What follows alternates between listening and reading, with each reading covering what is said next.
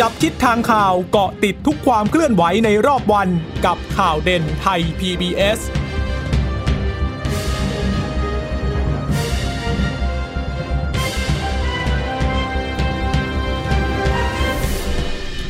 สวัสดีค่ะ สวัสดีค่ะ พบกับ ข่าวเด่นข่าวเด่นไทย PBS ค่ะ ทุกวันจันทร์ถึงศุกร์เวลา 15นาฬิกานะคะเอ่อพบกับดิฉันเอ่อคุณเจษตาเอี่ยมรัศมีและดิฉันพึ่งนภาคล่องพยาบาลค่ะ คุณเจษตาวันนี้จัดรายการจับตาสถานการณ์ก็อาจจะบางทีก็ช็อกช็อกงงงๆไปจับจับตาก็บอกว่าข่าวเด่นไทย PBS แยกสมองไม่ทันแล้วเดี๋ยวนี้นะคะค่ะอ่าแต่ว่าถึงจะแยกสมองไม่ทันแต่ยังรายงานข้อมูลข่าวสารได้ครบถ้วนเช่นเดิมนะคะสำหรับประเด็นวันนี้หนีไม่พ้นกรณีสองผู้ที่เดินทางมาจากต่างประเทศ พร้อมกับโควิด -19 ที่ทำให้เกิดความปั่นป่วนไปทั่วทั้งประเทศเลยแหละตอนเนี้ยแล้วก็สิ่งที่สำคัญนั้นก็คือ ความไม่พอใจ ความไม่เชื่อมั่นที่มีต่อสอบคทั้งทั้งที่จริงถ้าถ้าพูดให้แฟร์ว่าอะสบคก็พยายามอย่างเต็มที่มาตลอดช่วงระยะเวลาที่ผ่านมา จริงๆจก็นได้รับคำชมนะ ก็ได้รับคำชมแล้วก็ได้รับความร่วมมืออย่างมากเลย แต่พอมันมาเกิดเหตุ แล้วมันเกิดทีเดียวสองกรณีติดติดๆกัน แล้วเป็นเหตุจาก VIP ด้วย ก็เลยยิ่งทำให้เกิดความไม่พออกไม่พอใจพูดอย่างนี้เลยได้นะคะ มันไม่ใช่แค่ความไม่สบายใจละณขณะนี้ เพราะว่ามันเกิดความไม่พอใจ เกิดความกังวล เกิดความรู้สึกว่า เอ๊ะมันเป็นการเลือกปฏิบัติกันอีกหรือเปล่าค่ะเพราะคนไทยเข้ามาก็ต้องกักตัวกัน 14 วัน แต่ว่าคือก่อนหน้านี้ ก็ให้คำมั่นกันเป็นอย่างดีว่าดูแลรักษาได้ไม่มีข้อผิดพลาด ไม่มีข้อบกพร่องนะคะ เครือข่ายสามารถทำงานได้เป็นอย่างดีแต่ท้ายที่สุด มันก็มีเหตุการณ์ในลักษณะนี้เกิดขึ้นอย่างที่เราได้รับทราบกันเมื่อวานนี้ วันนี้ก็เลยต้องอืมมาแถลงแบบนอกรอบ เพราะว่าจริง ๆ ปรับลดการแถลงข่าวทุกวัน ไปได้แค่สัปดาห์สองสัปดาห์เองนะค่ะ คือปฏิกิริยาความไม่พอใจเนี่ยเริ่มตั้งแต่หลังจากที่คุณหมอทวีสินแถลง แล้วก็มันก็จะรุนแรงมากขึ้นในช่วงค่ำๆนี่แหละค่ะนะคะ ก็คือมีเสียงจากทวิตเตอร์เสียงจากอืมสื่อออนไลน์นะคะที่ออกมาเอ่อที่เป็นคล้ายๆว่าเหมือนเน็ตไอดอลคนตามเยอะๆที่ออกมาพูดถึงความไม่พอใจว่าทำไมสบคเนี่ยกาดตกหรือเปล่าอยู่ดีๆเนี่ยทำให้มีการติดเชื้อขึ้นมา แล้วก็จะกระทบ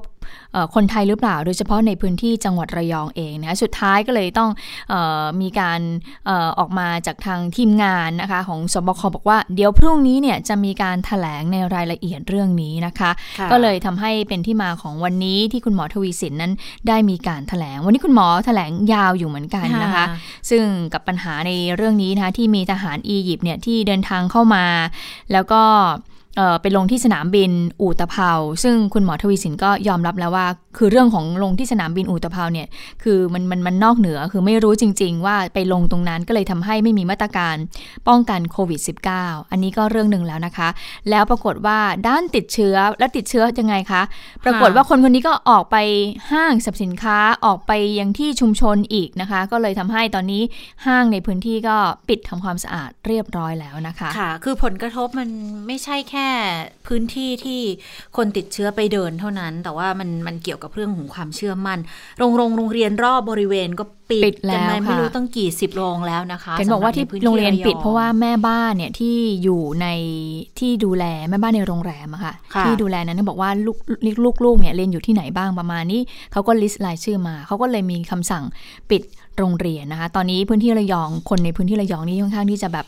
อดครวญกันมากเลยนะคะ กับสิ่งที่เกิดขึ้นค่ะ คือ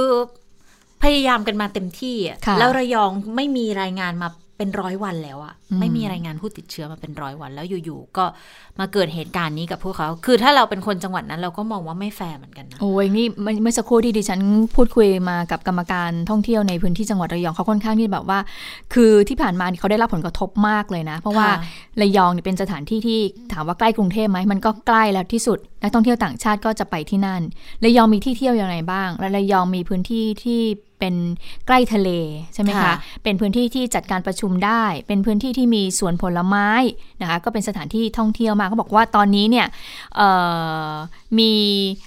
คนเนี่ยโทรไปยกเลิกที่จะไปท่องเที่ยวในช่วงปลายเดือนเนี้ยค่อนข้างเยอะทีเดียว ค่ะคนโทรยกเลิกจากจังหวัดเชียงใหม่จังหวัดนู้นจังหวัดนี้มาเลยค่ะ มาเมื่อเช้านี้เองนะคะ บอกว่าไม่มาแล้วตอนนี้ระงับไปก่อน แล้วคุณชะตาคะจำอสมได้ไหมที่บอกว่าจะให้อสมเที่ยวอะอ่าเอ่อที่บอกว่าจะจัดโครงการให้อสมทั่วประเทศเนี่ยที่ทำหน้าที่อยู่ตรงเนี้ยนะคะไปเที่ยวเอ่อเหมือนกับสัมมนาดูงานได้ภายใน 2 วันหนึ่งคืน ก็บอกว่าระยองเนี่ยก็เป็นจุดหมายปลายทางหนึ่งนะค่ะดังนั้นก็บอกว่าอสมก็มาไม่ได้ เขาก็ไม่ให้บุคลากรทางการแพทย์มาตอนนี้ก็บอกว่าระงับไปก่อนอืมแล้วคนที่อยู่ในพื้นที่เองอย่างอสมที่ในจังหวัดระยองก็คือไม่ต้องไปไหนเลยค่ะเพราะว่าเขาจะไปไหนก็ไม่ได้ เพราะว่าเขาก็กลัวเหมือนกันรอให้พ้น 14 วันก่อนครึ่งคือเดือนเลยนะ คือจริง ๆ มันก็ไม่ได้ติดง่ายขนาดนั้นนะ โดยเฉพาะถ้าเกิดว่าเราก็ป้องกันตัวด้วยส่วนหนึ่ง เช่นการแต่มันสวมเรื่องหของน้ากากความมั่อนนาใจมัยไงหรือว่าล้างมือใช่ แต่ประเด็นคือความมั่นใจอะ มีสักคนหนึ่งมันเหมือนกับโยนหินก้อนเล็ก ๆ ลงไปในบ่อน้ำนิ่งๆอะค่ะระลอกมันก็สะเทือนไปจนจนถึงสุดขอบมันก็เหมือนกับที่เกิดที่ระยองเกิดที่กรุงเทพ แต่ความเชื่อมั่นมันก็สะเทือนไปทั้งประเทศละเราไม่มั่นใจแล้วว่าเอะสรุปแล้วเหตุการณ์ลักษณะนี้มันเกิดขึ้นที่อื่นด้วยอีกหรือเปล่า เอะสรุปแล้วที่เราไปเดินห้างแหลมทองวันนั้นเนี่ยวันที่ 10เนี่ยช่วงเวลาแบบเที่ยงเที่ยงเนี่ย เราไปเดินสวนกับเขาไหมแล้วมันมีความเป็นไปได้มากน้อยแค่ไหนที่เราจะเกิดความสุ่มเสี่ยงว่า อาจจะไปติดเชื้อถึงถึงแม้จะรู้จะเข้าใจกันดีว่า มันไม่ได้ติดได้ง่ายขนาดนั้นก็ตามอะนะคะ เพราะว่ามันต้องผ่านละอองฝอย แล้วถ้าคนที่เขาเป็นเขาสวมหน้ากากอนามัยจริง ๆแล้วก็ไม่ได้มีการพ่นละอองฝอยหรืออะไรในในระหว่างที่เดินเนี่ย มันก็ความเสี่ยงมันก็อาจจะลดลงแต่อย่างที่คุณพึ่งนภาบอก คือความเชื่อมั่น มันไม่มีอะอืมมันมันเหมือนกับว่าเราวางตะข่ายมาอย่างดีตลอดอะแต่สรุปแล้วก็เล็ดรอดมา แล้วก็ยังหาไม่ได้เลยว่าใครต้องเป็นคนรับผิดชอบจริง ๆ กันแน่หญิงก็เป็นถามย้ำเหมือนกันนะ ในที่ประชุมในในในแถลงผู้ขสื่อองสบข่าวคอะวันนี้นะผู้สื่อข่าวก็ถามว่าสรุปใครต้องเป็นคนดู คือท้ายที่สุดก็ก็เหมือนกับสบคก็ต้องรับเองบอกว่า ก็ทางสบคนี่แหละอ่าต้องเป็นผู้คือปฏิเสธความรับผิดชอบไม่ได้ แต่ดิฉันมองอย่างนี้ว่า คือถ้ามีประสบการณ์ในพื้นที่สุวรรณภูมิ มันก็ไม่น่าจะยากในการที่จะปรับเปลี่ยนรูปแบบหรือวิธีการแล้วไปสั่งการณจุดที่ยังไม่เคยเกิด อย่างเช่น ที่อุตภาวที่วันนี้คุณหมอพูดใช่ไหมคะว่าก็ไม่ได้คิดอะทุกทีก็วางระบบไว้ที่สุวรรณภูมิไงรับ เที่ยวบินจากไฟล์ต่างชาติคือมาลงสุวรรณภูมิแล้วระบบมันก็ค่อนข้างจะรัดกลุ่มโอ้นี่ขนาดรัดกลุ่มยังมีกรณีของนักการทูตเลยนะเออ แต่ว่าแล้วพอไปลงที่อู่ตะเภาก็เหมือนกับอาทีนี้ปรับเปลี่ยนไม่ได้ ดิฉันก็เลยตั้งคำถามว่า มันไม่ได้ขนาดนั้นจริงหรือ ทั้งๆทที่คนที่จะเกี่ยวข้องจะมีใครอะ่ะ กระทรวงการต่างประเทศ ก็ต้องรู้วิธีอยู่แล้วใช่ไหมที่ผ่านมาก็รับมือมาเท่าไหร่แล้วล่ะคนกลับประเทศ คนเข้าประเทศมากี่หมื่นคนละ อ่าทอ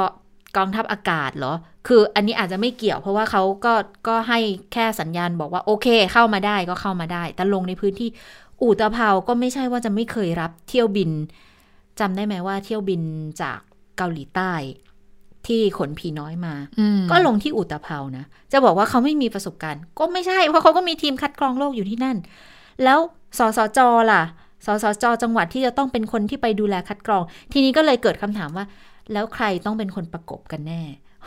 เพราะสบคบอกใช่ไหมคะว่าเงื่อนไขทั้งหมดเนี่ยจะต้องมีคนตามจะต้องตรวจเช็คว่าไปที่ไหนจะต้องมีแอปติดตามตัว แล้วใครเป็นคนเช็คลิสต์เหล่านี้ล่ะว่าคนที่เขามาเนี่ยสามสิบกว่าคนน่ะเขาปฏิบัติตามนี้จริงหรือไม่ค่ะเออท้ายที่สุดสบคก็เลยว่าก็มันก็ปฏิเสธความรับผิดชคืออบวันเนี้ยไม่ได้เท่าที่อะฟังแล้วคุณหมอทวีสินก็คงจะปฏิเสธความรับผิดชอบนั้นไม่ได้หรอกเพราะสุดท้ายแล้วคุณหมอก็บอกว่าก็จริง ๆ ก็เป็นหน้าที่ของสบคแหละอืมที่จะต้องรับผิดชอบตรงส่วนช่วงนี้ก็บอกว่ามันมีข้อต่อหลายข้อต่อค่ะเหมือนกันนะคะที่ที่มันอาจจะละหลวมไปนะคะค่ะเดี๋ยวไปฟังอ่าก่อนที่จะไปฟังคุณหมอทวีสินที่จะพูดในประเด็นต่างๆ เราอยากให้ไปฟังท่านนี้ก่อนค่ะ ก็คือพลเอกประยุทธ์จันทร์โอชา คือในช่วงการแถลงของคุณหมอทวีสินน่ะคุณหมอทวีสินก็บอกมาแล้ว บอกว่านายกเนี่ยเดี๋ยววันนี้จะมาพูดเรื่องนี้เองนะคะแล้ววันนี้เนี่ยมีการประชุมครมด้วย วันนี้นายกเนี่ยก็เลยพูดหลายเรื่อง และสิ่งหนึ่งที่นายกพูดเรื่องนี้ก็คือ เรื่องของเคสของทหารอียิปต์นี่แหละนะคะ รวมถึงครอบครัวของนักการทูตซูดานด้วยที่เด็กหญิงเนี่ยเกิดติดโควิดขึ้นมา แล้วมันก็มีทำให้เกิดกระแสความไม่พอไม่พอใจทางสบคนี้นะคะ ไปฟังเสียงของนายกที่วันนี้ได้ออกมากล่าวขอโทษกับประชาชนค่ะ ผมในฐานะเป็นพอสูโควิดผมก็ขอรับผิดชอบนะครับในส่วนตรงนี้ด้วย แต่สิ่งที่สำคัญที่สุดคือต้องหาวิธีการในการจะปิดจุดต่างๆ เหล่านี้ความแบบหลวมเหล่านี้ให้ได้นะครับ วันนี้ได้ส่งทีมลงพื้นที่ติดตามไปเก็บข้อมูลเชิงลึกแล้วนะครับ แล้วก็ตรวจหาพื้นที่สัมผัส และตรวจผู้อยู่ในช่วงเวลาดังกล่าวนะครับ ในการลงทะเบียนเข้าออกตามระบบแอปไทยชนะด้วย นอกจากนี้มีการตรวจเชื้อเพิ่มเติมให้บุคคลที่สัมผัส และกังวลตามช่วงเวลาดังกล่าวด้วยนะครับ อันนี้เพื่อจะนำให้ทุกคนมีความสบายใจ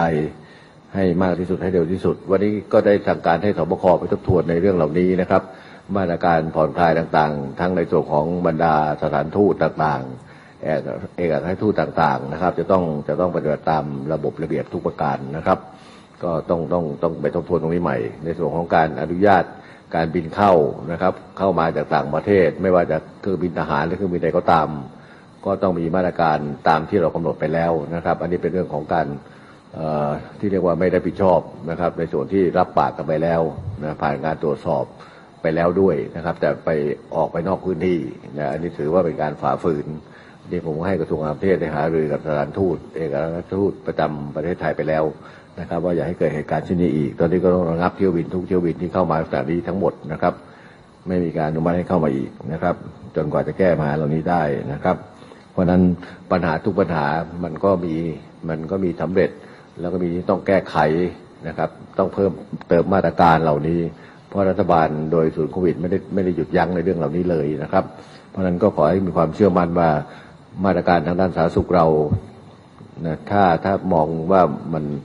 มันจะเร็วร้ายหรือมันจะไม่ดีอะไรทำนองเนี่ย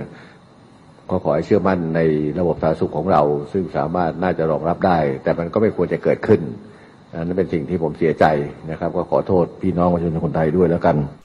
ค่ะนี่ก็เป็นความเสียใจของนายกรัฐมนตรีที่มีต่อกรณีนี้นะคะ ก็ขอโทษด้วยนะคะ ก็เป็นเรื่องหนึ่งที่ประชาชนรอฟังอยู่เหมือนกันนะว่าสบคแล้วผู้ที่เกี่ยวข้องเนี่ยจะออกมาขอโทษประชาชนไหมเพราะว่าเรื่องนี้มันทำให้เกิดความไม่สบายอกไม่สบายใจ เกิดความไม่พอใจทั่วไปหมดสบคโดยนายแพทย์ทวีสินก็ขอโทษไปแล้วสองครั้งด้วยกันนะคะ ในช่วงของการถแถลงข่าว นายกรัฐมนตรีก็ออกมาขอโทษอีกทีหนึ่งนะคะ ซึ่งก็ อืมเป็นสิ่งที่ก็คงไม่อยากให้เกิดขึ้น แต่มันก็อาจจะเป็นบทเรียนที่ดีเหมือนกันนะ วันนี้พอดีในรายการจับตาสถานการณ์คุยกับศาสตราจารย์ธีรวัตรนะคะ ก็ฉันก็ก็มองเหมือนกันว่าจริงๆมันก็มันก็อาจจะเป็นเรื่องดีอยู่เหมือนกันนะ ที่เกิดเหตุสองเหตุ ในสัปดาห์เดียวกันขึ้นเนี่ย เพราะว่าจะได้แล้วมันเป็นช่วงต้นด้วยนะ เพราะเราเพิ่งจะอนุญาตให้ให้คนต่างชาติเริ่มเข้ามาได้ต้นเดือนใช่ไหมคะค่ะ อันนี้ก็เพิ่งจะวันที่สิบสี่ ก็ทำให้เห็นแล้วว่าระบบมันมีจุดอ่อนเดี๋ยวก่อนให้คนต่างชาตินี่คือที่ที่ข้อยกเว้นใช่ที่เป็นข้อยกเว้นเข้ามา คือเริ่มเข้ามาได้ตั้งแต่ต้นเดือนใช่ไหมคะแล้วก็แค่สองสัปดาห์ก็มีเหตุการณ์ลักษณะนี้ขึ้นเนี่ย คุณหมอก็มองว่าเออก็มันก็อาจจะเป็นคือมองในแง่ดีว่ามันก็ดีที่ที่ได้เกิดเหตุการณ์ในลักษณะนี้จะได้รู้ว่ามันมีช่องโหว่ช่องว่างตรงไหน แล้วควรจะต้องทํำยังไงบ้าง คุณหมอก็ประเมินเหมือนกันนะว่าไอ้ช่องโหว่ที่เกิดขึ้นมันก็เรื่องของการนี่แหละ ไม่ทำคือไม่คุมเข้มอะ คือคืออย่างที่ดิฉันพูดไปเมื่อสักครู่แหละว่า ก็ไม่รู้ว่าใครจะต้องเป็นคนไปติดตามเป็นคนไป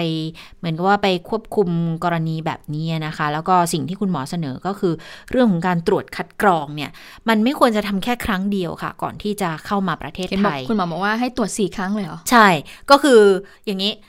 ปกติเนี่ยทางสบค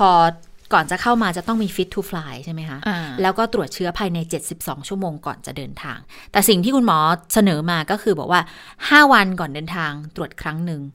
แล้วก็อีกหนึ่งวันก่อนเดินทาง ขออีกครั้งหนึ่ง แล้วพอเข้ามาถึงเนี่ย เข้ามาถึงประเทศไทยปุ๊บอาอาจจะเป็นวันที่ 5 หรือยังไงก็ตาม เข้ามาก็ขออีก 2 ครั้ง อาจจะเป็น RT-PCR ครั้งหนึ่ง แล้วก็น่าจะมีการตรวจแบบตรวจเลือดเพื่อหาแอนติบอดีอีกครั้งหนึ่ง ซึ่ง แอนติบอดีเนี่ยมันอาจจะไม่ใช่คืออย่างที่เราทราบกันว่าถ้าตรวจแอนติบอดีเนี่ยหมายความว่ามันมีมันมีเชื้อเข้ามาในตัวแล้ว แล้วไปเจอเศษทรายตัวภูมิคุ้มกันในร่างกายเนี่ยมันจะสร้างขึ้นมาอ่ามันก็จะสร้างขึ้นมา ซึ่งคุณหมอมองว่าตัวนี้เนี่ยตรวจไปมันก็ดี เผื่อว่าสมมุติเขาติดเชื้อแล้วมันจะได้พอจะประเมินช่วงเวลาได้ว่าเขาไปติดมาจากตรงไหน แล้วมันจะทำให้ระยะในการกักตัวเนี่ย คือไม่ต้องยาวนานถึงขนาด 14 วันก็ได้ คุณหมอก็มองในแง่นี้นะคะ ซึ่งก็ก็เป็นเรื่องที่น่าสนใจน่ารับฟังเหมือนกันนะคะ ก็แล้วคุณหมอก็มองว่าคือใด ๆ ก็ตามมันไม่ควรมีข้อยกเว้นนะคะว่าจะให้กลุ่มที่เข้ามาโดยไม่กักตัวโดยเฉพาะพอมีแบบนี้เนี่ย เราก็ได้เห็นแล้วว่าทางศบคเขาก็มี action ออกมาแล้วเหมือนกันถ้ามองในอีกมุมหนึ่งนะคะ ก็คือว่าตอนนี้เรายังไม่ได้เปิดประเทศอย่างเต็มรูปแบบนะคะใช่ก็ถือว่าการที่มีเคสอย่างนี้เกิดขึ้นเนี่ยมันก็ทำให้เราเนี่ยจะต้องเพราะว่าตอนนี้เนี่ยก็คือรับแค่เอ่อ11กลุ่มที่มีการใช่ค่ะยกเว้นกันเท่านั้นใช่ไหมคะแล้วปรากฏว่ามันมีช่องโหว่โหว่ช่องรูรั่วต่างๆ มีความละหลวมต่างๆ ตรงส่วนนี้ อันนี้ก็ถือว่าดีแล้ว เพราะว่าถ้าเกิดว่าหากเราเนี่ยเปิดประเทศอย่างเต็มรูปแบบขึ้นมาแล้วถึงตอนนั้นเนี่ยมันจะ แล้วถ้าระบบมันยังเออแบบมีช่องโหว่แบบนี้อีกนะใช่อย่างที่คุณหมอบอกว่า ไม่คิดอะว่าข้อต่อเล็กๆเนี้ยคือดิฉันมองว่าข้อต่อเล็กๆที่คุณหมอบอกอาจจะเป็นเรื่องของการสั่งการมากกว่าว่าอืมเนี่ยสบคจะจะให้ใครเป็นคนดูแลที่หน้างาน แล้วสั่งให้ใครเป็นคนไปประกบติด ไม่ให้กลุ่มเนี้ยออกไปไหนต่อไหนอย่างอย่างสบายอกสบายใจอย่างนั้นเนี่ย อันนี้เขาอยู่ประเทศเราแค่วันเดียวนะ คุณผู้ฟัง คือเท่าที่ไปไล่ไล่เอ่อไทำลายเขาอะไม่ได้เขาไม่ได้ไปไหนเยอะเขาไม่ได้นะไปไหนเยอะนะอืมแล้วที่เขาอยู่ประเทศไทยเต็มๆเนี่ยแค่วันที่ 10 วันเดียวค่ะ ก็คือกลับมาจากจีน คือมาลงที่มาลงที่เอ่ออุตภเปาแป๊บหนึ่งแล้วก็ก็ต้องบินไปจีนละพอบินไปจีนก็อยู่ที่จีนไม่ถึง 24 ชั่วโมงค่ะ ก็บินกลับมาไทย แล้วบินกลับมาไทยถึงตอนประมาณตีห้ากว่าของวันที่ 10นี่แหละ แล้วก็ 10เนี่ยก็อยู่ทั้งวันค่ะ แล้วก็มีกำหนดเดินทางกลับในวันที่ 11 ตอนเช้ามืดเหมือนกัน ก็เท่ากับว่าวันที่ 10 วันเดียวเนี่ย20กว่าชั่วโมงเนี่ยที่อยู่ในประเทศไทย ซึ่ง 20 กว่าชั่วโมง ถ้าเกิดอยู่ในประเทศไทย แล้วถ้ามีคนเฝ้าอย่างจริงจังนะเขาไม่ควรที่จะออกมาจากห้องได้เลยด้วยซ้ำเพราะว่าจริง ๆ ตามตามเงื่อนไขของสบคเนี่ยมันจะมีอยู่ข้อว่าคนที่อยู่บนเครื่องเนี่ย ที่มาในลักษณะของเครื่องอาจจะเป็นขนส่งใดๆก็ตาม จริง ๆ เขาจะไม่ให้ลงจากเครื่องด้วยซ้ำนะค่ะเออแต่ว่าอันนี้ลักษณะนี้มันก็เราก็ไม่ทราบเหมือนกันว่ามันเกิดอะไรขึ้น แล้วโรงแรมที่จองก็กลายเป็นว่าสถานทูตเป็นคนไปจองอีก อืมอืมก็เป็นข้อสังเกตว่า เอ้าจริง ๆ มันมันน่าจะเป็นหน่วยงานของเราหรือเปล่าที่เป็นคนจัดการให้เพื่อที่มันจะได้ควบคุมทุกอย่างได้แบบเนี้ยอืมก็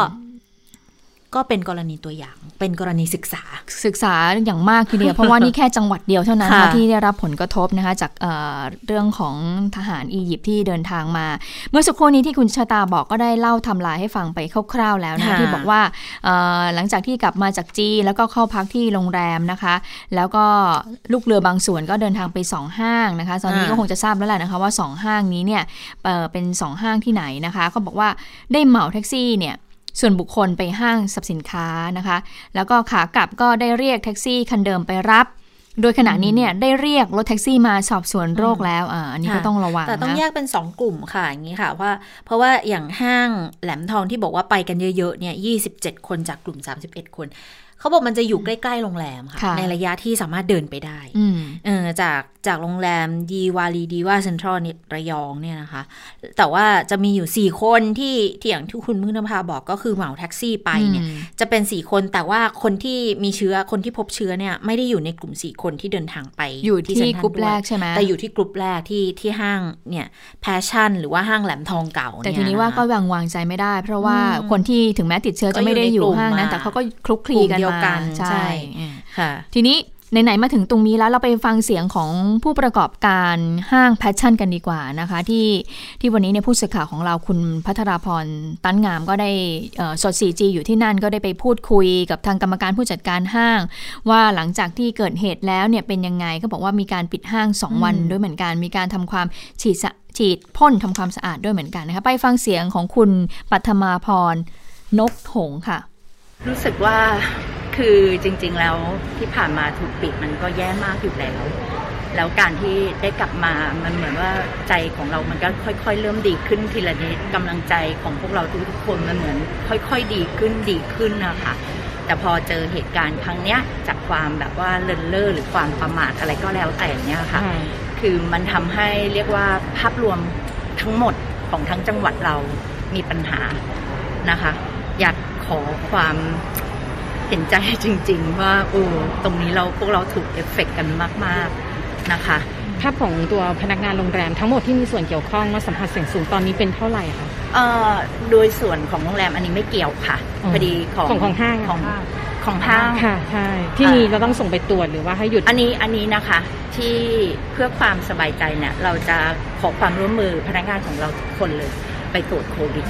พื่อเพื่อเป็นสุขภาพที่ดีของทั้งจังหวัดระยอง แล้วก็เพื่อตัวของพวกเราเองทุกคนค่ะทุกคนจะต้องไปตรวจเชื้อค่ะอืมนะคะ ในช่วงที่เราหยุดกันสองวันเนี่ยก็คือวันนี้แล้วก็วันพรุ่งนี้ค่ะนะคะแล้วก็จะกลับมาเปิดอีกครั้งในวันพฤหัสค่ะ จะเริ่มประกาศปิดตั้งแต่กี่โมงคะเนี่ยค่ะบ่ายโมงตรงค่ะบ่ายโมงตรงค่ะหลังจากให้สัมภาษณ์เสร็จเราก็จะปิด เพื่อทำการบิ๊กคลีนนิ่ง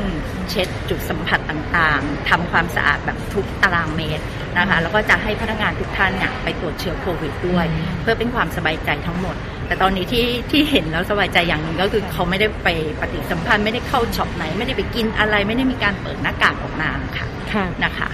ค่ะ คุณค่ะพัฒ ปัทมาพรยังบอกด้วยนะคะชื่อคล้ายๆผู้สื่อข่าวของเราอะนะคะค่ะเอ่อกรรมการผู้จัดการห้าง Passion นี่ก็บอกบอกว่าเอ่อหลังจากนี้เนี่ยก็อยากให้ศบคเนี่ยไปทบทวนนะเรื่องของ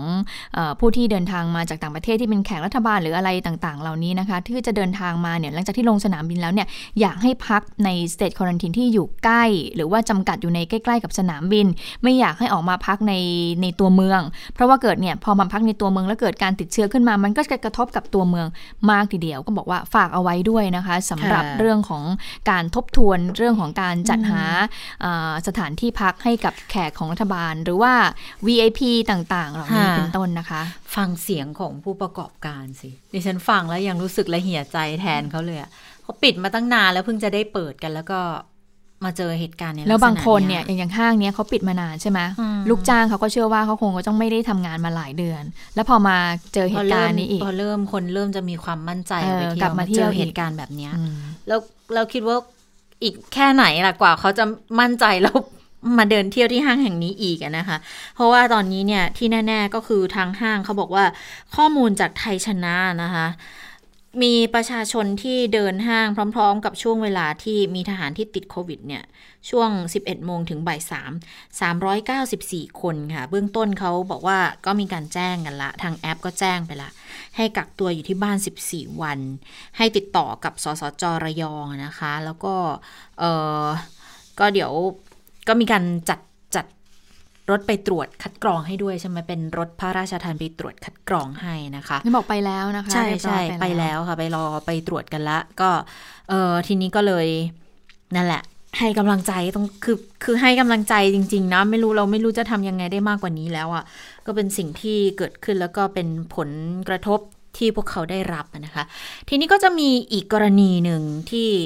ก็ถแถลงในวันเดียวกัน แล้วก็เป็นช่วงเวลาไล่ๆกัน นั่นก็คือกรณีของลูกสาวอุปทูตตอนนี้ก็เปิดชื่อละคอนโด 1X สุขุมวิทนะคะอ่าสุขุมวิท 26 ก็บอกว่าตอนที่อยู่ซูดานเนี่ย อันนี้เขาสามารถที่จะไล่เรียงได้ค่อนข้างเยอะเหมือนกัน เป็นบุตรสาวของอุปทูตค่ะ อายุ 9 ขวบเท่านั้นเอง ตอนที่อยู่ซูดานเนี่ย อยู่บ้านชั้นเดียว 3 ห้องนอน อยู่ร่วมกันหมดเลยปู่ย่า แม่น้องสาวอีก 3 คน คุณแม่เนี่ยเขาก็จะขับรถไปซื้ออาหารในตลาดมารับประทานกันเอง แล้วก็ไม่มีใครมาเยี่ยมบ้าน แต่ว่าตอนที่อยู่ที่ซูดานเนี่ยเขากักตัวเขาไม่ได้ออกนอกบ้านเลยตั้งแต่วันที่ 12 แล้วก็อยู่ที่บ้านเนี่ยไม่ได้ใส่หน้ากากอนามัยค่ะ จานชานจานชามช้อนอะไรใช้ร่วมกันหมดนะคะ ที่บ้านไม่มีใครป่วย แต่ว่าวันที่ 7 เนี่ยเขาเตรียมที่จะต้องเดินทางมาไทยใช่ไหมคุณแม่ก็พาลูกสาว 4 คนไปตรวจหาเชื้อที่โรงพยาบาล เขาบอกว่าไม่สัมผัสกับคนไข้อื่น ผลตรวจเขาไม่พบเชื้อ พอ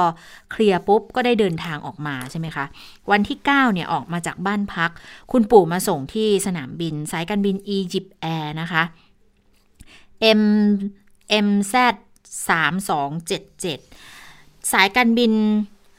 เที่ยวบินนี้เนี่ยมีคนไทยกลับมาด้วย 245 คนเนี่ยเลขที่นั่งของลูกสาวเนี่ย 22H รายละเอียดค่อนข้างเยอะทีเดียว เอาเป็นว่าถึงสนามบินสุวรรณภูมิวันที่ 10ตี5 40 ค่ะ ผ่านขั้นตอนทุกอย่างนะคะ มีการตรวจหาเชื้อแบบ RT PCR PRC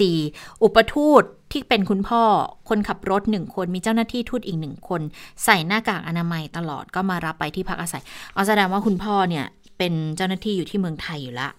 แล้วก็ไปรับกลับมาที่พักอาศัยก็คือที่คอนโด 1X เนี่ย ไม่มีการแวะจอดที่ไหน ผู้ป่วยถึงที่พัก9โมง25 ค่ะ ใส่หน้ากากอนามัยไว้ แต่ว่าน้องสาวคนเล็กและคุณแม่ไม่ได้ใส่หน้ากาก ขึ้นลิฟต์หมายเลข 3 จากทั้งหมด 4 ตัว แล้วก็ไม่ได้สัมผัสกับใคร แต่ว่าวันที่ 10 เนี่ย เจ้าหน้าที่ก็โทรมาบอกผลบอกว่าเด็กหญิงอายุ 9 ขวบมีผลยืนยันนะ ให้ไปเข้าโรงพยาบาลค่ะ เขาก็เลยมีรถของสถานทูตพร้อมคนขับใส่หน้ากากมารับไปที่โรงพยาบาลพญาไทนวมินทร์แล้วระหว่างรักษาก็ปอดอักเสบด้วยก็คือ ก็เลยขอย้ายไปสถาบันสุขภาพเด็กแห่งชาติมหาราชินี ก็คือ โรงพยาบาลเด็กในวันที่ 12 ตอนตีสี่แล้วครอบครัวก็เลยออกจากคอนโดไปพักที่สถานทูตซูดานค่ะเป็นลักษณะกักตัวละอย่างเงี้ยที่ซอยสวนพลูนะคะ ตรงนั้นเขาจะมีประตู 3 ชั้นพื้นที่ประมาณ 200 ตารางวา ก็ไปอยู่ร่วมกับพัญญาและลูกอีก 3 คน ทีนี้เนี่ยคุณหมอบอกว่าช่วงวันที่ 10ถึง12 ครอบครัวเขาไม่ได้ออกไปใช้บริการพื้นที่ส่วนกลางเลยค่ะ จะมีก็แต่คุณพ่อลงมาซื้ออาหารให้หนึ่งครั้ง แล้วก็เปลี่ยนรีโมทแอร์ให้กับให้หนึ่งครั้งครอบครัวอาศัยชั้น 19 คอนโดนี้มี 229 ห้อง พักจริงอยู่ 200 ห้อง ส่วนใหญ่เป็นชาวต่างชาติทั้งนั้นเลย แล้วก็เคยเจอคนติดเชื้อมาก่อนแล้ว 2 คนด้วยในเดือนมีนาคมนะคะ เขาก็เลยบอกว่า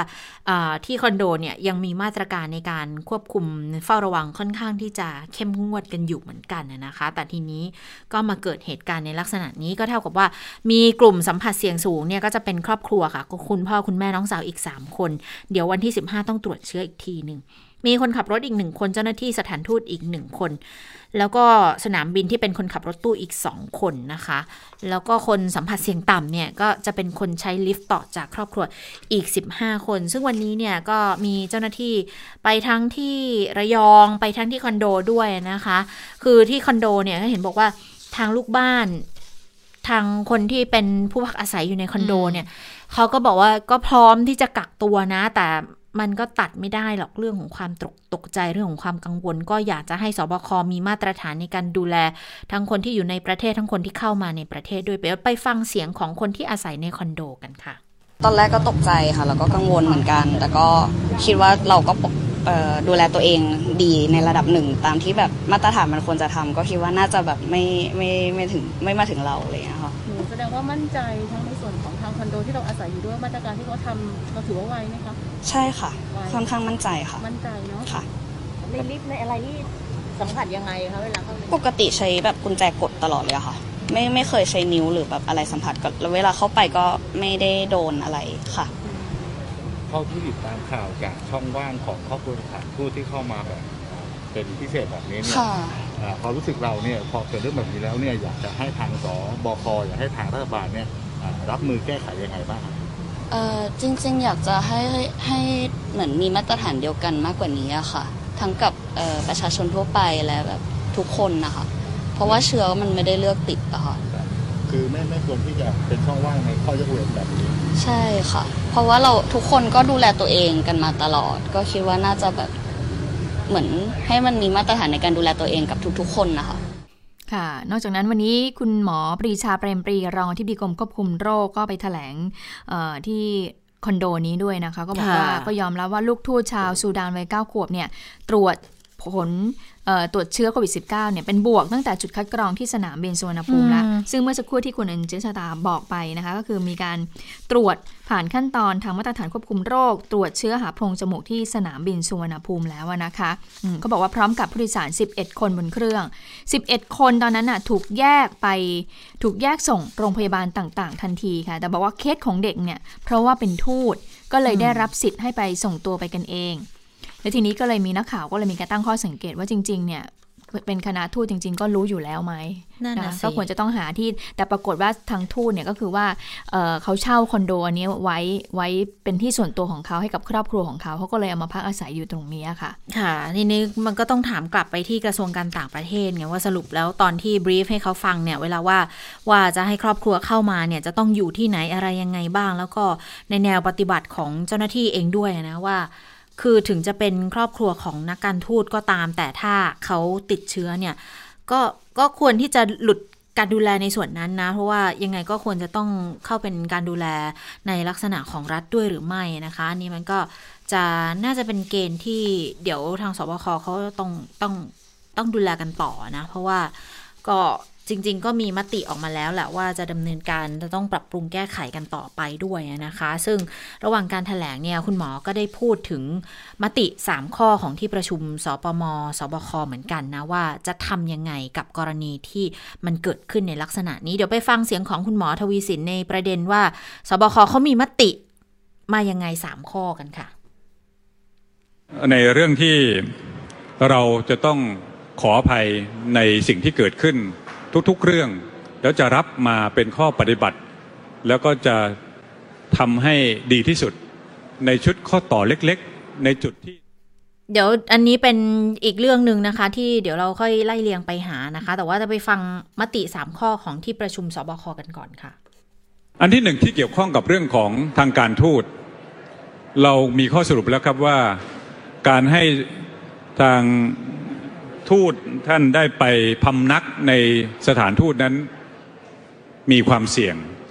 แล้วทำให้เกิดกรณีของออที่สุดานเกิดขึ้นเนี่ยที่ว่านี้นะครับ ครั้งนี้ทางกอตหรือกระทรวงการต่างประเทศ ก็จะมีการทบทวน แล้วจะขอให้ผู้ที่เป็นนักการทูตที่เดินทางเข้ามาในประเทศ ได้เข้าสู่สเตทควอนตีนหรือ ASQ นะครับที่เราที่รัฐเราจะจัดให้ เป็นเวลา 14 วัน อันนี้คือข้อที่หนึ่งข้อที่สองจะให้กตดำเนินการยกเลิกการอนุญาตการบินเข้าของเที่ยวบินกองทัพอากาศอียิปต์ที่ทั้งที่ได้อนุญาตไปแล้ว และกำลังจะอนุญาตทั้งหมด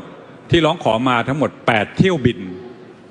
ก็คือ 17ถึง20 และ 25ถึง29 ที่จะเกิดขึ้นนี้ อันเนื่องมาจากสิ่งที่เราได้ เรียนรู้จากกรณีของข่าวนี้ขึ้นมา และด้วยชุดของการมีชุดพฤติกรรมต่าง ๆ ที่เกิดขึ้นนะครับทำให้เราต้องทบทวนตรงนี้ อันที่สามครับคือให้ชะลอการอนุญาตการเดินทางเข้ามาในราชอาณาจักรแบบผ่อนคลาย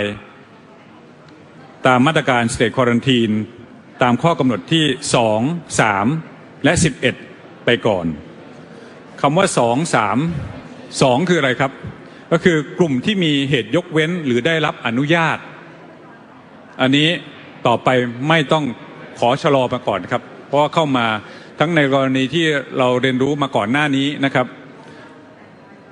กลุ่มที่สามคือบุคคลในคณะทูตทั้งหลายนี้ ถ้าชะลอได้ชะลอไปก่อนนะครับ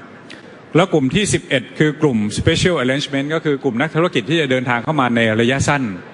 เราขอ ช้เวลานี้ในการทบทวนระบบทั้งหมด เพื่อที่เราจะได้มั่นใจสร้างความมั่นใจให้กับพี่น้องประชาชนอีกครั้งหนึ่ง ก่อนที่จะรับคนต่างชาติเข้ามานะครับต้องขออภัยพี่น้องประชาชนโดยเฉพาะที่จังหวัดระยอง แล้วก็ที่กรุงเทพมหานครที่มีจำนวนคนที่ระยองเป็นเรือนพันเด็ก ๆ ต้องปิดโรงเรียนไปมากกว่า 10 กว่าโรงเรียน เป็นข้อที่พวกเราก็ไม่สบายใจ ผมเองก็ไม่สบายใจต้องขออภัยเป็นอย่างสูง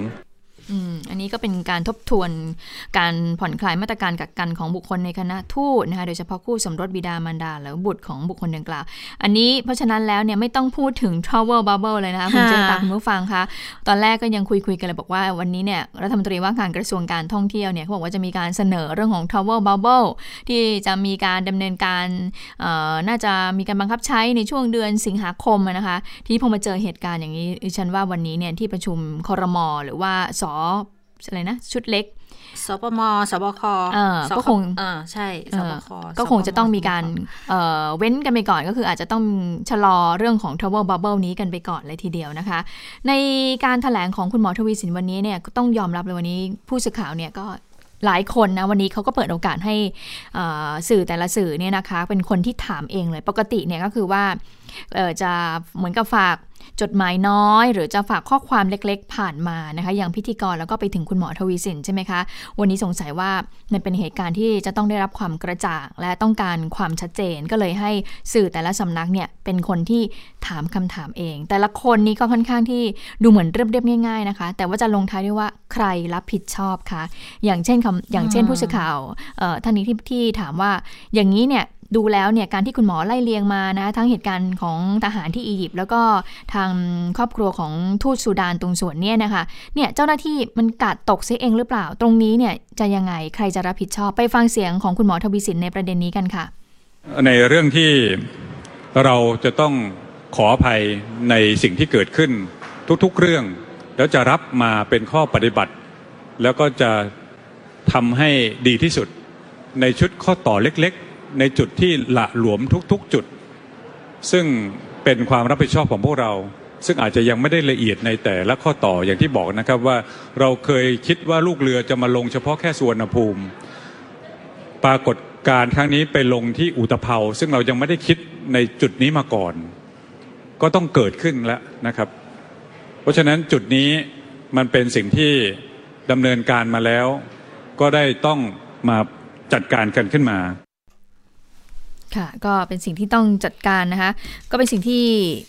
ปฏิเสธความรับผิดชอบไม่ได้เลยนะคะ และทีนี้เมื่อมันมีเหตุการณ์อย่างนี้ขึ้นมาทั้งเรื่องของอทูตอียิปต์ที่เข้ามา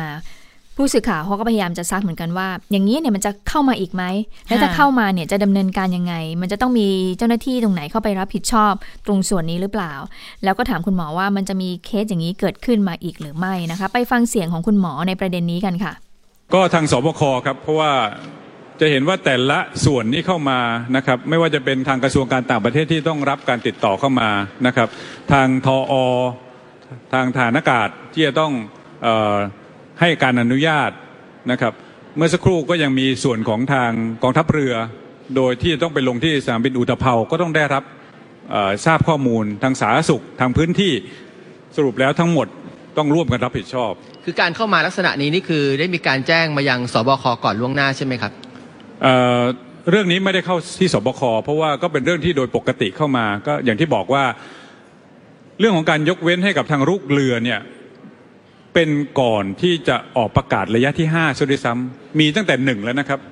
ลูกเรือกลุ่มลูกเรือเนี่ยที่เขามีการบินกันมา แล้วก็ต้องเปลี่ยนเครื่องถ่ายเครื่องทั้งหลายเนี่ยไม่ใช่เฉพาะแค่ทางทหาร ทางเรื่องทั่วทั่วไปเนี่ยเครื่องบินสายการบินที่เป็นคาร์โก้ทั้งหลายก็ใช้วิธีนี้เหมือนกัน เพราะฉะนั้นเราใช้ในระบบนี้ในแบบเดียวกันนะครับ ก็เลยเป็นมาตลอดนะครับ หลายเที่ยวบินก็ได้ไม่ได้มีประเด็นอะไรอย่างไร เพิ่งจะเกิดขึ้นก็กรณีของเป็นลูกเรือแล้วก็เป็นกลุ่มที่เป็นทหารเลยต้องไปใช้สนามบินที่ทางอุตภเปาซึ่งเราไม่ได้จัดให้เตรียมพร้อมตรงนี้ ก็เป็นข้อที่เราจะต้องปิดช่องว่างของทางสบคครับ ค่ะ แต่ว่าที่แน่ใน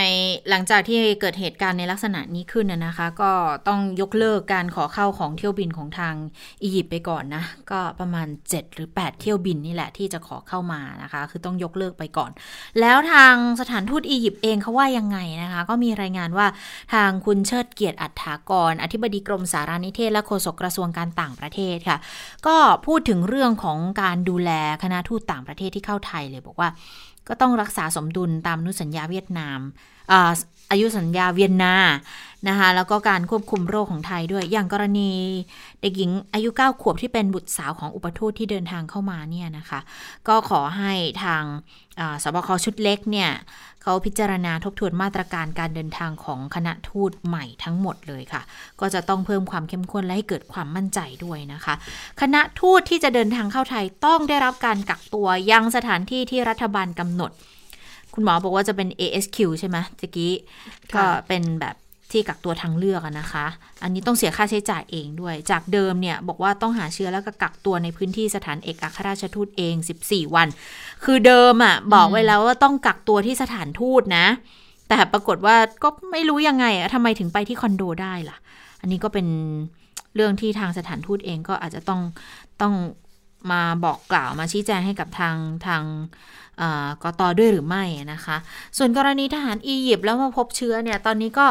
มีรายงานบอกว่าทางสถานเอกอัครราชทูตอียิปต์ค่ะ แสดงความเสียใจต่อเหตุการณ์ที่เกิดขึ้นมาแล้วนะคะ ผ่านมาทางกระทรวงการต่างประเทศด้วย แล้วก็บอกว่าพร้อมให้ความร่วมมือกับประเทศไทย แล้วก็อย่างที่บอกว่าไทยเนี่ยขอยกเลิกคำขอของรัฐบาลอียิปต์เลย ที่จะขออนุญาตเที่ยวบินทหารที่เข้าไทย 8 เที่ยวบิน แล้วที่อนุญาตไปแล้ว2เที่ยวบินก็ขอยกเลิกไปด้วยเลยนะคะะส่วนกรณีที่เราได้เห็นคลิปว่าเขาไม่ยอมให้ตรวจหาเชื้อก่อนที่สถาน ก่อนที่ทหารอียิปต์จะเป็นคนเข้ามาตามที่สถานทูตเขาประสานเนี่ยทางการไทยได้แจ้งไปแล้วนะ ว่าจะต้องดำเนินการตามมาตรการของสาธารณาสุข แต่ทีนี้ปัญหามันอาจจะเกิดจากการสื่อสารที่บกพร่องของเจ้าหน้าที่สถานทูตกับทหารอียิปต์ที่เดินทางเข้ามาในประเทศไทยด้วยนะคะ ดังนั้นก็คงต้องคุมเข้มกันมากกว่านี้แหละ อย่างที่เห็นน่ะมันเกิดจากสถานทูตทั้งสองที่เลยนะเพราะว่าเวลาติดต่อประสานงานกัน ก็สถานทูตสุดานใช่ไหมคะที่ เราอาจจะต้องไปหาคำตอบหน่อยแล้วว่าทำไมคุณพ่อเขาถึงเอาลูกเอาครอบครัวไปอยู่ที่คอนโดได้ แทนที่จะเป็นสถานที่ที่ทางสถานทูตเขาจัดเตรียมเอาไว้ อันนี้ไม่แน่ใจนะคะว่าทางสถานทูตเนี่ยเขาเช่าไว้ให้หรือเปล่าให้กับครอบครัวของทูต แต่ก็เห็นเมื่อสักครู่บอกว่าก็เป็นสถานที่ของครอบครัวของของเขาเองอะ่ะมคือเป็นบ้านเองคือคืออย่างนี้ในมุมมองดิฉันนะมองว่าถึงจะเป็นสถานที่ที่สถานทูตจัดหาให้ ก็ไม่ควรเป็นสถานทูตสถานที่ที่อยู่รวมกับประชาชนทั่วไป อย่างคอนโดอะ เราทราบอยู่แล้วว่ามันมันไม่เหมือนโรงแรมที่สามารถกั้นพื้นที่อะไรเป็นสัดเป็นส่วนได้ แต่นี่คือคอนโดมีพื้นที่ส่วนหรือไม่กลางนะควาคะมนี่เสี่ยนี่งคิดในมุมของท่านทูตเหมือนกันนะในในในฐานะของของของที่เดินทางมาเป็นแขก เราอะนะคะเป็นชาวต่างชาติเขาอาจจะมองว่าโอ้ยติดเชื้อแล้วเดี๋ยวเขาจัดการเองก็คือว่าเขารู้แล้วแหละว่าลูกเขาว่าติดเชื้อแล้ว ก็เดี๋ยวจากนั้นเขาจะไป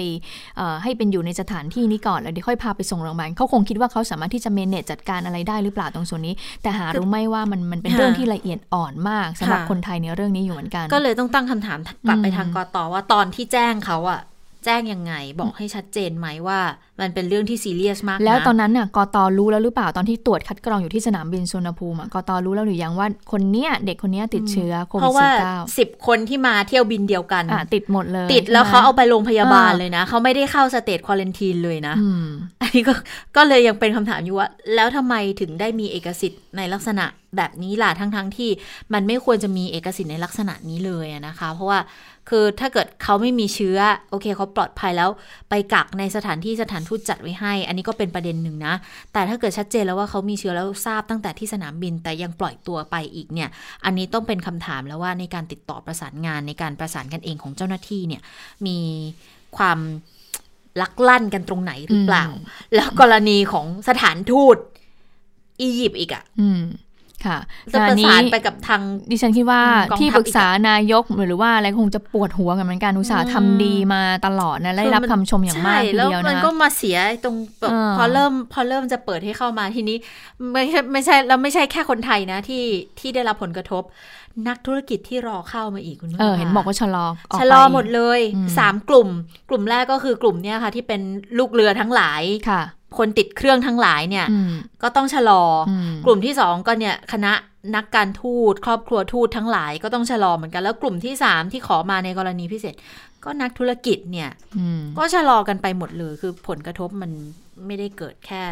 ในจังหวัดใดจังหวัดหนึ่งเท่านั้นละตอนค่ะเนี้ยค่ะ ก็ต้องนะคะเป็นประเด็นที่ต้องตามกันต่อนะคะว่า ทางสบคนั้นจะต้องมีการคันน็อตคราวนี้จะแน่นมากน้อยแค่ไหนนะคะค่ะแล้วตอนนี้เนี่ยไอ้คำว่ากาดตกเนี่ยทางสบคเนี่ยจะพูดกับประชาชนไม่ได้แล้วนะคะ เพราะว่าตอนนี้เนี่ยประชาชนจะถามกลับว่า แล้วสบคซึ่งเป็นศูนย์ดูแลควบคุมสถานการณ์โควิดณอากาศกาดตกคุณเงอย่าตกหรือเปนะล่าอ่าอันนี้ก็เป็นสิ่งที่ประชาชนตั้งคำถามกลับไปแล้วนะคะค่ะทีนี้มาดูสถานการณ์ ผู้ป่วยโควิด -19 รายวันกันค่ะหน่อยนะคะ ที่วันนี้คุณหมอเนี่ยแถลงแต่ว่าคุณหมอก็ไม่ได้พูดเรื่องนี้เลยนะเพราะว่าอืมจริงๆมันคือมันมีเรื่องนี้เรื่องใหญ่กว่า แต่ว่ามีการรายงานข้อมูลผ่านทางศูนย์โควิด -19 เหมือนกันนะคะ โดยบอกว่าเอ่อ สถานการณ์การติดเชื้อโควิด -19 วันนี้ผู้ป่วยรายใหม่ 7 คนค่ะ ก็อยู่ในสถานที่เฝ้าระวังที่รัฐนั้นจัดให้ ก็ทำให้มีผู้ป่วยยืนยันสะสมอยู่ที่ 3,227 คน หายป่วยแล้วนะคะ รวม 3,091 คน ผู้ป่วยรักษาอยู่ 78 คน เสียชีวิตคงที่นะคะ 58 คน ผู้ป่วยรายใหม่ 6 คนนะคะ เดินทางมาจากอียิปต์ค่ะ ก็เป็นนักศึกษาชายไทยนะคะอายุ 20-32 ปีนะคะ ก็อยู่ในช่วงของวัยแรงงานวัยรุ่นนี่แหละค่ะเดินทางถึงไทยวันที่ 8 กรกฎาคมก็อยู่ในสถานที่ที่รัฐจัดให้จังหวัดชนบุรีนะคะ แล้วก็พบว่า 4 คนเนี่ยใน 6 คนนี้นะคะมีประวัติเสี่ยงสัมผัสกับผู้ติดเชื้อก่อนหน้านี้ด้วย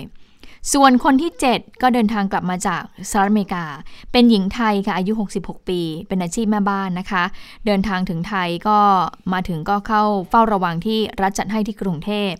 ตรวจหาเชื้อก็ปรากฏว่าไม่มีอาการนะคะอ่าอันนี้เป็นสถานการณ์ในไทย ส่วนสถานการณ์ทั่วโลกตอนนี้ก็ 13 ล้าน2แสน3หมื่นกว่าคนแล้วนะคะ ที่ติดเชื้อนะคะ เสียชีวิต 575,000 คนค่ะอะก็เป็นสถานการณ์ที่เกิดขึ้นนะคะ ที่ค่ะต้องมีการรายงานรายวันค่ะเห็นล่าสุดบอกว่าทางกระทรวงเอ่อการต่างประเทศเนี่ยโฆษกกระทรวงการต่างประเทศก็ออกมาแถลงเรื่องนี้เหมือนกันนะคะค่ะ ก็เป็นการถแถลงจากทุนเชิดเกียรติอัฏฐากรนะคะ ก็ได้เสียใจนะกับเรื่องนี้ที่ปมทหารไม่รับการตรวจนะคะค่ะอ่าออ่าทีนี้ก็มีการถามกันเหมือนกันว่าพอเกิดเหตุลักษณะนี้เกิดขึ้นเนี่ยสจุดทั้งที่ระยองทั้งที่กรุงเทพ เราจะ shutdown อีกไหมล่ะ โดยเฉพาะกรณีอียิปต์เนี่ย ทางโฆษกศบคก็ตอบคำถามสื่อมวลชนด้วยนะคะ ก็บอกว่าหลายคนกังวลค่ะ ถ้าเกิดว่ามันมีความลุกลาม มีการติดเชื้อเพิ่มมากขึ้น จะต้องรัดล็อกดาวน์กันอีกรอบ หรือเคอร์ฟิวกันอีกรอบไหม คุณหมอก็บอกงี้ค่ะบอกว่า คำว่าล็อกดาวน์หรือไม่เนี่ยต้องดูว่าสาเหตุมันเกิดจากการติดเชื้อยืนยันหนึ่งรายของทางทีมอียิปต์แล้วจะนำไปสู่การติดเชื้อในคนกลุ่มนี้ไหม ซึ่งมันก็ต้องใช้ระยะเวลาประมาณ 14 วันค่ะ ดูอาการดูแนวโน้มต่างๆ ทิศทางเหล่านี้เดี๋ยวก็พอจะบอกได้ ถ้า 14 วันนี้มีตัวเลขของการติดเชื้อของคนในพื้นที่ขึ้นมา แล้วจัดการได้ก็ควบคุมโรคได้ก็ไม่จำเป็นต้องล็อกดาวน์แต่ถ้า 14 วันไม่ได้รับความร่วมมือมีการแพร่กระจายกันไปมาตรการเพิ่มเติม ก็จะต้องมีขึ้นอย่างแน่นอน นั่นก็หมายความว่าก็ต้องเฝ้าระวังแล้วล่ะค่ะว่า 14 วันจะต้องล็อกดาวน์กันอีกรอบด้วยหรือไม่นะคะ ค่ะ ดิฉันมีข้อมูลเพิ่มเติมเมื่อสักครู่ที่เราถกกันอยู่นะคะ เรื่องของออกรณีของครอบครัวทูตซูดานตรงส่วนนี้นะคะ ก็บอกว่ารองที่บีกรมควบคุมเราบอกว่าด้วยระบบสิทธิ์ของการทูตค่ะ มีข้อยกเว้นให้เข้าไปกักกันในพื้นที่ของสถานทูตเอง เนื่องจากว่าสถานทูตตอนนั้นเนี่ยคงมีความแออัดจึงเข้ามาพักที่ตรงนี้ก่อน หลังจากนั้นเนี่ยจึงจะส่งตัวไปโรงพยาบาล โดยผู้ป่วยมีอาการดีขึ้นนะคะ ส่วนที่ผู้โดยสารเดินทางเข้ามาเที่ยวบินเดียวกันจำนวนนะคะ 244 คนเนี่ยก็มีการคัดกรองทั้งหมด โดยเป็นผู้ป่วยต้องสงสัย 45 คน แล้วก็ตรวจพบว่ามีผลเป็นบวก 12 คน 12 คนตรงนี้นะคะก็ได้มีการกระจายตัวเข้ารับการรักษาโควิด -19 โดยคนไทยที่เข้ามาก็จะต้องถูกกักตัวในสเตทควอนตีนส่วนทีมทูต ก็จะเป็นไปตามเอกสิทธิ์ให้เข้าไปกักกันในสถานทูตเอง อ๋อ เป็นทีมคือเขาได้สิทธิ์ตรงนี้ในการเข้าไปกักกันของเขาเองนะคะ คุณหมอปรีชายังบอกอีกว่าปกติเนี่ยสถานทูตจะพาเด็กคนดังกล่าวเนี่ยไปรับการรักษา แต่เราเข้าใจว่าสถานทูตเองก็น่าจะมีสถานที่ที่เป็นของสถานทูตอยู่ คือกรมควบคุมโรคเขาบอกอย่างนี้นะคะ โดยเราไม่มีใครทราบว่าคอนโดที่พักแห่งนี้เนี่ยเขาเข้าพักเป็นสถานที่ของเขา โดยมีการเช่าเพื่อใช้ในการเข้าพัก เมื่อถามว่าประชาชนจะมองว่าเป็น 2 มาตรฐานหรือไม่ เมื่อคนไทยที่เข้ามาจากต่างประเทศจะต้องถูกกัก แต่สถานทูตกับมีเอกสิทธิ์ตรงนี้นะคะในแพทย์อีกท่านหนึ่งที่มาถแถลงข่าววันนี้ก็คือในแพทย์ชวินสรีนาผู้อำนวยการสำนักอนามัยก็บอกว่าปัญหาอาจจะมีช่องว่าง สิ่งที่เกิดขึ้นจะเป็นบทเรียนให้กับทางสบคแล้วก็นักวิชาการที่เกี่ยวข้องต้องเข้ามาช่วยระดมสมอง แล้วก็ปิดจุดอ่อนตรงนี้ค่ะ ค่ะทีนี้เนี่ยวันนี้มีอีกข่าวหนึ่งที่ เป็นพาดหัวรองๆกันลงมาเหมือนกันนะ ก็คือเรื่องของการย้ายผู้ว่าราชการจังหวัดระยองนะคะ หลายคนเขาใช้พาดหัวบอกว่า เส้นโควิด -19 คอรมอเด้งสุรศักดิ์พ้นเก้าอี้ผู้ว่าระยอง ก็บอกว่ามีการย้ายผู้ว่าราชการจังหวัดระยองก็เลยตั้งข้อสังเกต บอกว่าเกี่ยวกับกรณีที่เจออทหารอียิปต์ที่ติดเชื้อคนนี้หรือไม่ แต่จริง ๆ แล้วโดยข้อเท็จจริงนะคะ วันนี้เขาเป็นการย้ายตามวงรอบอยู่แล้วคุณผู้ฟังขาบอกว่าจริง ๆ คุณสุรศักดิ์เนี่ยนั่งเก้าอี้ผู้ว่าระยองมาสี่ปีแล้ว แล้วก็ถึงรอบที่จะต้องย้ายแล้วล่ะ แล้วก็ไปเป็นผู้ว่ารู้สึกจะเป็นนครปฐมนะคะ ก็เออ ไปใช่ผู้ว่าราชการจังหวัดนครปฐมนะคะ ดังนั้นก็เลยอาจจะไม่ตรงตามข้อเท็จจริงเสียทีเดียวนะกับการที่โยกย้ายผู้ว่าราชการจังหวัดระยอง เนื่องจากว่ามันเป็นวงรอบของเขา ซึ่งก็ไม่ใช่แค่ผู้ว่าระยองด้วยนะคะที่มีการโยกย้าย เพราะว่าโยกรอบนี้เนี่ย36ตำแหน่งค่ะ มีทั้งผู้ว่าราชบุรีให้ไปเป็นรองปลัดผู้ว่าอุดรให้ไปเป็นรองปลัด ผู้ว่าตากมาเป็นรองปลัดเหมือนกันนะคะ ส่วน ที่ปรึกษาด้านประสิทธิภาพกรมที่ดินเนี่ยให้มาเป็นผู้ตรวจราชการกระทรวง มีอีกหลายตำแหน่งเลยทีเดียวนะคะ ยังมีผู้ว่าการกาลสินค่ะ ผู้ว่าราชการ เดี๋ยวนะ ผู้ตรวจราชการกระทรวงไปเป็นผู้ว่ากาลสิน ผู้ว่าอำนาจเจริญไปเป็นผู้ว่าจันทบุรี ผู้ว่าสุขโขทัยค่ะ ไปเป็นผู้ว่าฉะเชิงเซานะคะ แล้วก็ยังมี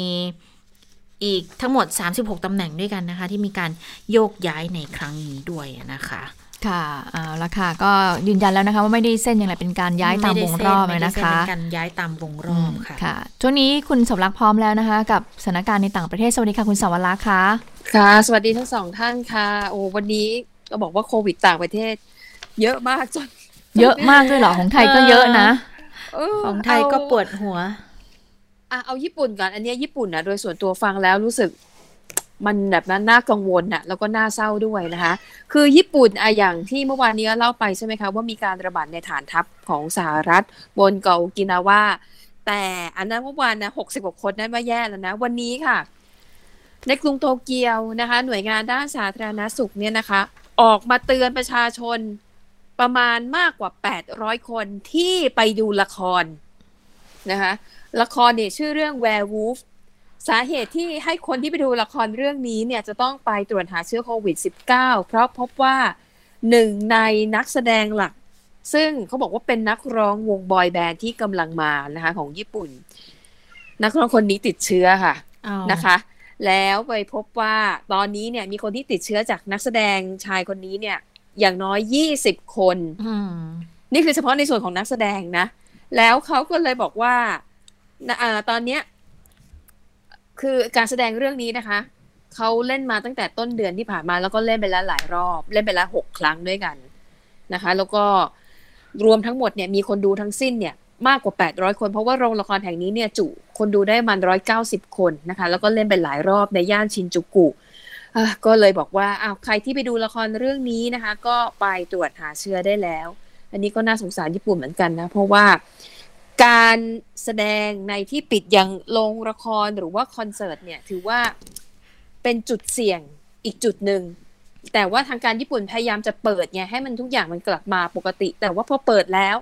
ดันไปเกิดการระบาดเข้านะคะอะส่วนที่อเมริกาก็บอกว่าอันนี้ก็น่าห่วงมาก ๆ เพราะว่า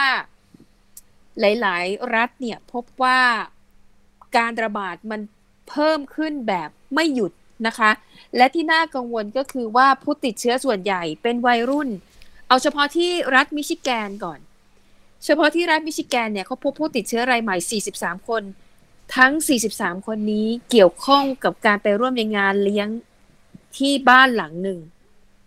ติดเชื้อจากงานเลี้ยงที่บ้านหลังนี้หลังเดียว 43 คน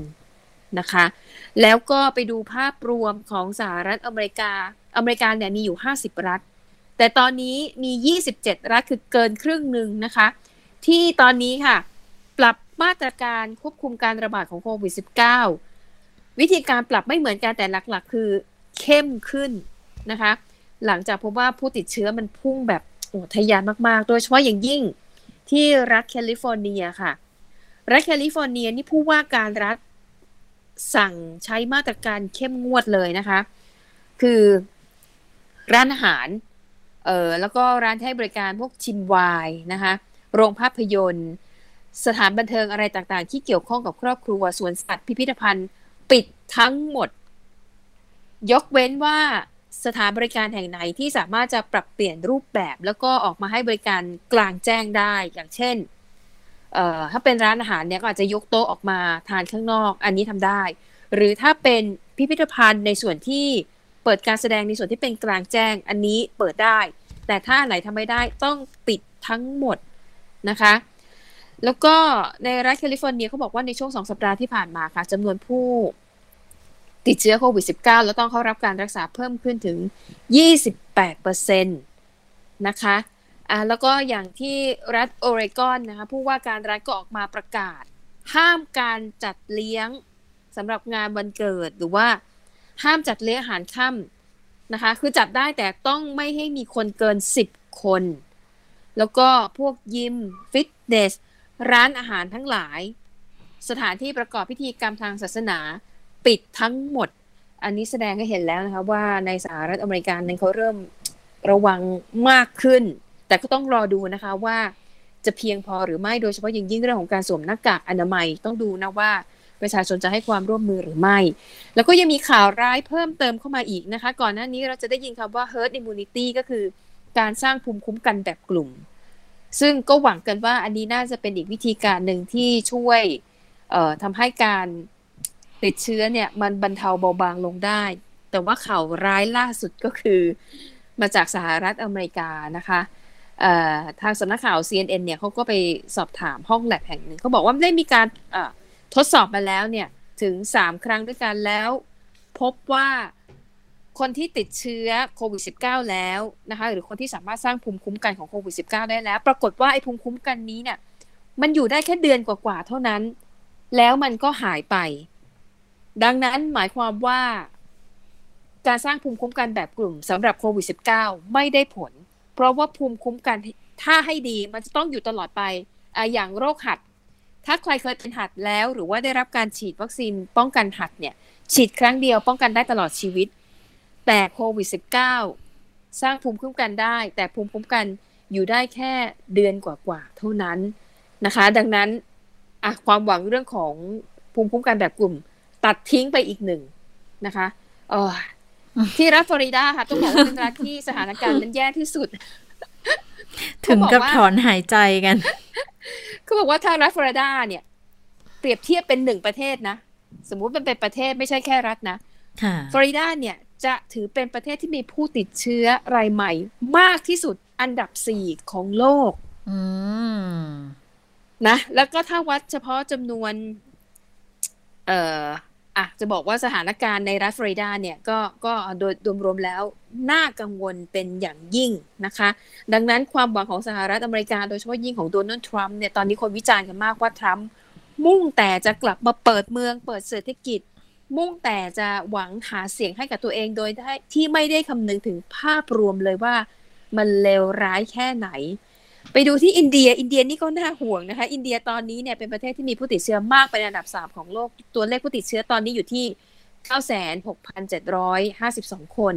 แต่เขาบอกว่าอีกไม่นานไม่น่าจะวันหนึ่งไม่น่าจะเกินวันหนึ่งผู้ติดเชื้อในอินเดียน่าจะแตะหลักหนึ่งล้านคน เพราะว่า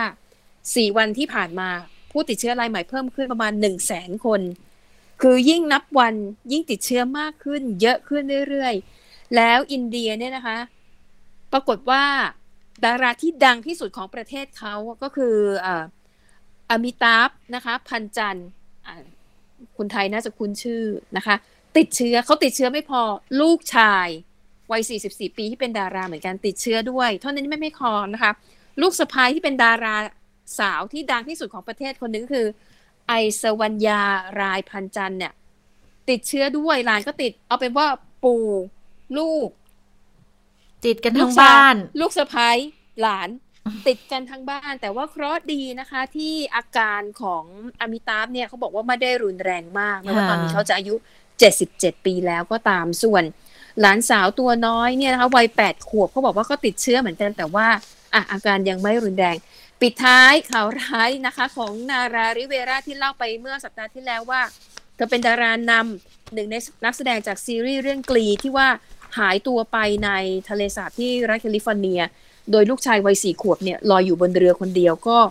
ล่าสุดนะคะตำรวจพบร่างของเธอแล้วก็เสียชีวิตจมน้ำแน่ แต่ตอนนี้ยังไม่แน่ชัดว่าเป็นการฆาตกรรมหรือว่าจงใจฆ่าตัวตายนะคะ เพราะว่าไม่มีหลักฐานบ่งชี้ แต่คิดว่าน่าอาจน่าอาจจะเป็นอุบัติเหตุน่าจะจมน้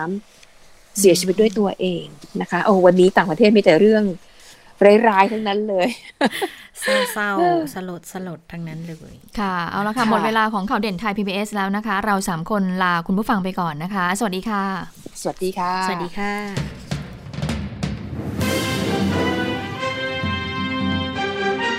ติดตามข่าวเด่นไทย PBS ได้ทุกวันจันทร์ถึงศุกร์เวลา 15 นาฬิกา ทางไทย PBS ดิจิทัล Radio